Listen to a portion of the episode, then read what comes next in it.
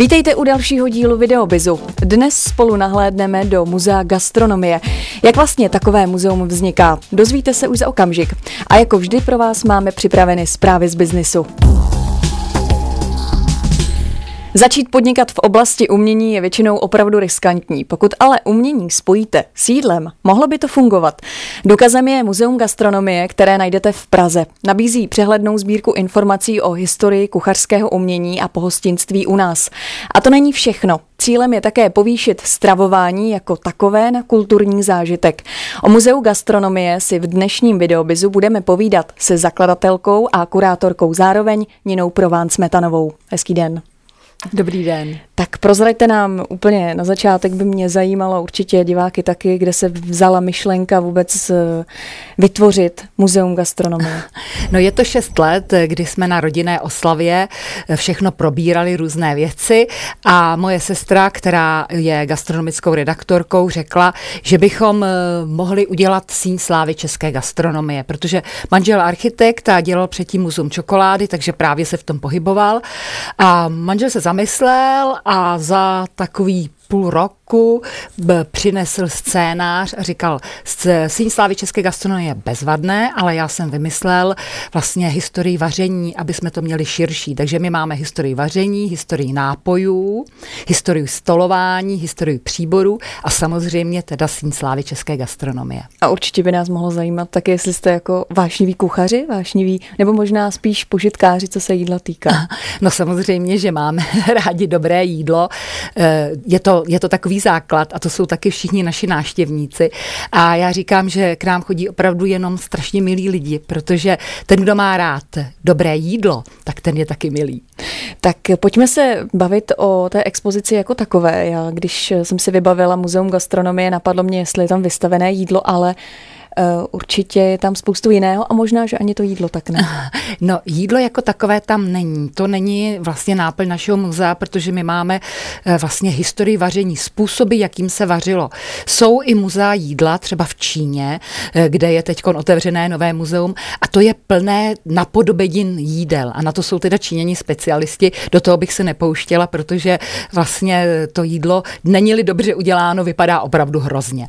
Takže u nás se doví víte, jak to začalo, když se pravěký člověk přestal bát ohně a kdy teda poprvé eh, strčil kus masa do toho ohně a opekl si ho, jak vařil bez nádob, jak se vařilo ve středověku, kdy vznikla černá kuchyně, co je vlastně typické pro černou kuchyni, jaký obrovský zvrat byl, když vynalezli sporák, jako to si málo kdo dovede představit, jaký, jaká pomoc byla v kuchyni, eh, když byl vynalezen mlínek na maso, No a další věci, pak se dostaneme vlastně až do současnosti, protože vyvrcholením je současná kuchyně, kde je možno se podívat na všechno, co vlastně se používá dnes. Mhm. A nemáte v nezamýšlíte se nad tím, že byste třeba něco podobného jako v Číně mají, že byste něco podobného ještě dál rozvíjeli?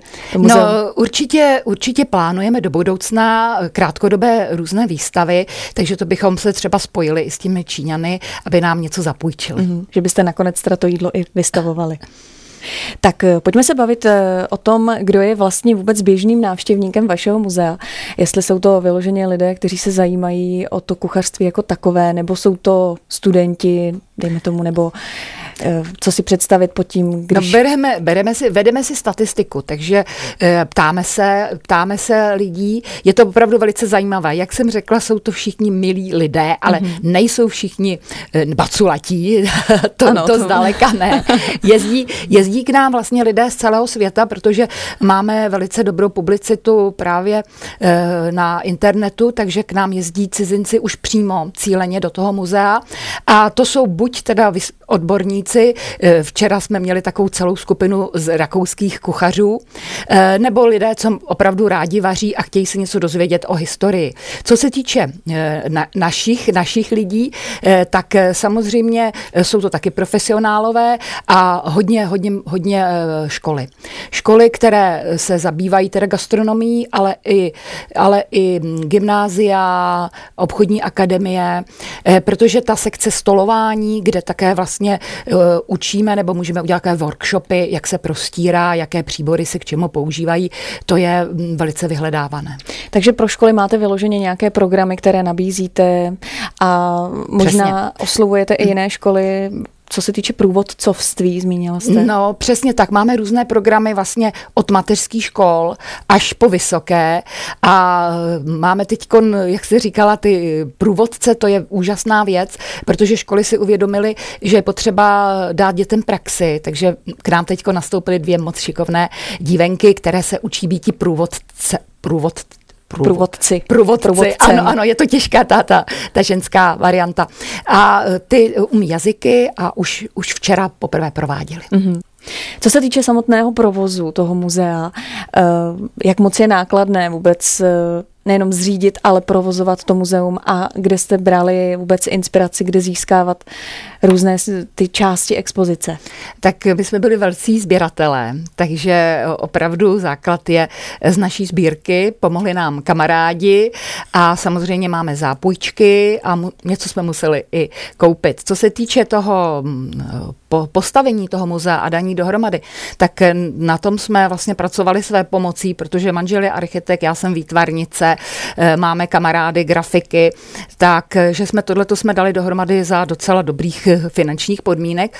No ale provoz samozřejmě je drahý. Nejdražší je nájem, hmm. protože jsme v centru a potom energie, které, které stouply. Takže opravdu eh, ten, ten provoz není levný a scháníme teď partnery, kteří by nám s tím pomohli. Mm. A na provoz jako takový je možné získat třeba nějakou dotaci, nebo ne úplně asi na provoz, ale vůbec zřízení takového mm. zařízení, nebo takové, jak to říct, takového muzea? No, my jsme eh, právě na začátku, když jsme eh, měli ten eh, scénář a ten základ, tak jsme požádali město Prahy, magistrát města Prahy, aby nám pomohl a jim se ten nápad velice líbil, takže nám dali půlmilionovou dotaci na ten mm. začátek, takže tam jsme vlastně pořídili jsme ty artefakty, ale bohužel hm, od té doby už vlastně to nebyla žádná vstřícnost, takže teď, teď bojujeme, bojujeme a rozesíláme, žádáme, prosíme, protože to muzeum má obrovský úspěch.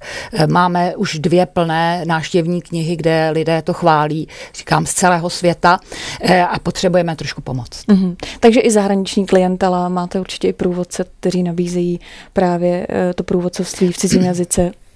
Samozřejmě provádíme běžně v angličtině, v ruštině, v němčině. Mm-hmm.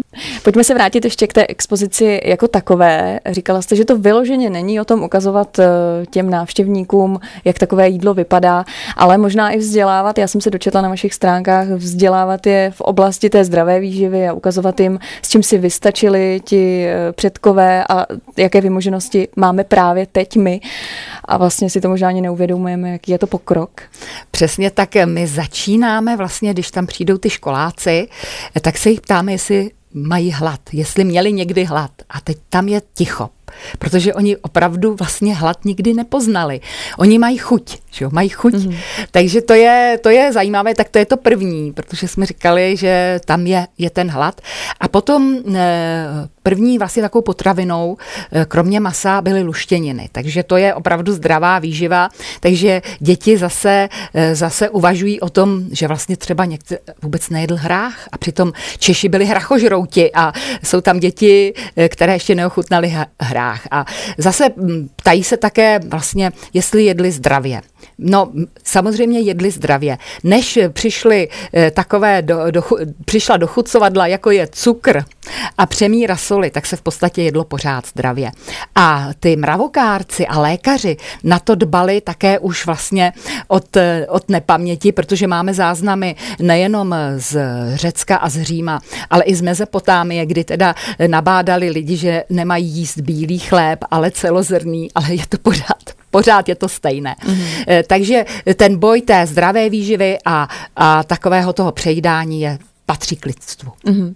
A určitě cizince bude zajímat, eh, jaké je vlastně vůbec to typické jídlo. To je určitě taky součástí té expozice.